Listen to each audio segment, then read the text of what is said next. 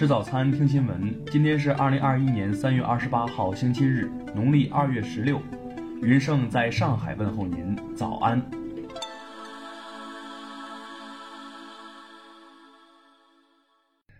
首先来关注头条消息。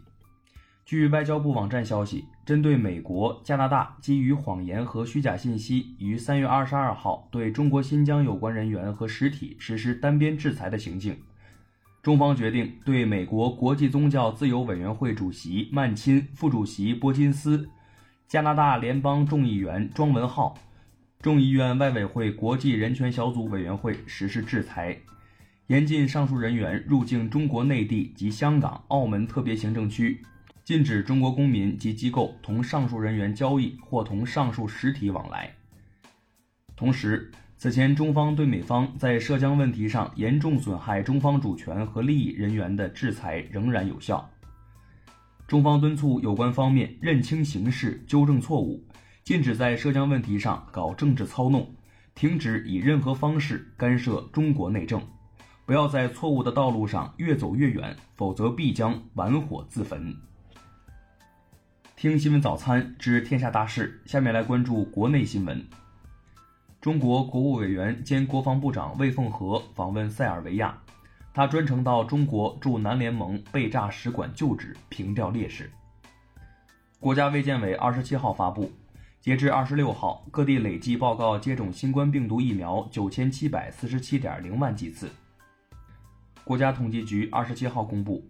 一至二月份，全国规模以上工业企业实现利润总额一万一千一百四十点一亿元，同比增长一点七九倍。公安部发布，全国百分之九十八的中小学实现封闭管理，百分之九十的中小学安装了一键式报警和视频监控系统，涉校刑事案件连续八年下降。国防部消息。应苏丹塞拉利昂军队请求，中国人民解放军向苏丹塞拉利昂军队援助的一批新冠疫苗已分别交付。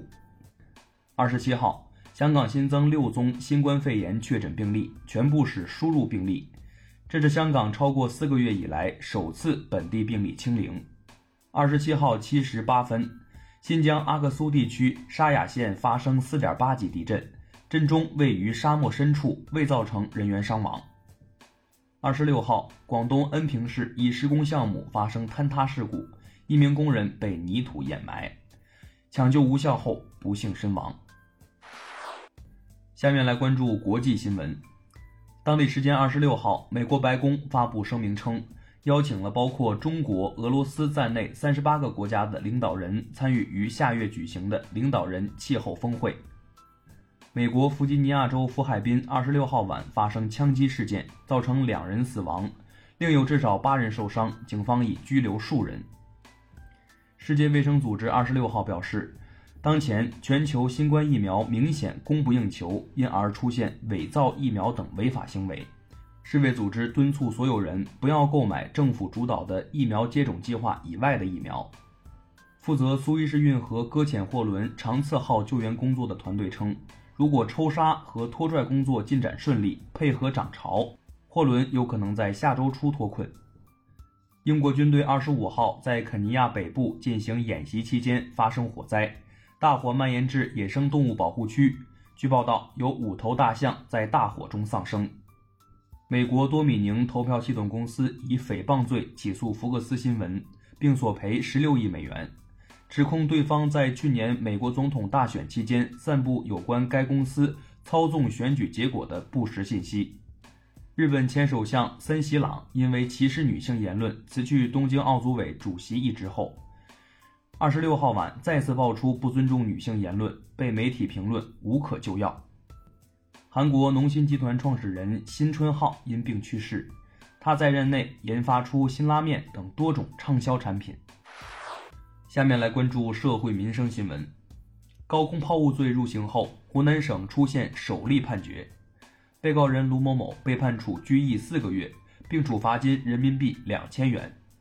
昨天凌晨，福建宁德水域发生船只碰撞事故，造成货船沉没，经搜救，一人成功被救，六名船员失联。八人持军刺等入室行凶案，宋丽英、王小波持刀反抗致一死三伤，被判防卫过当，一审判处有期徒刑七年，二审改判为六年。目前该案已向山东高院申诉。江苏昆山警方调查历时近一年，近日破获一起全球最大的游戏外挂案件，涉案人员遍布全球，流水达数亿元。北京市气象局再度发布沙尘暴黄色预警和大风蓝色预警。今天白天有沙尘暴，最低能见度一千米左右。最后来关注文化体育新闻。二零二零年花样滑冰世锦赛结束了男单自由滑比赛，美国选手陈威在短节目失误的情况下逆风翻盘，实现三连冠。CBA 常规赛第四阶段比赛继续进行，北京九十六比八十六击败四川，广东一百一十九比九十一大胜山西，夺得六连胜。波兰著名导演克里斯蒂安·路帕执导的先锋话剧《狂人日记》在上海大剧院试演，致敬文豪鲁迅诞辰一百四十周年。美国国家航空航天局发布报告称。在未来一百年内，将不会有具有明显威胁性的小行星撞击地球。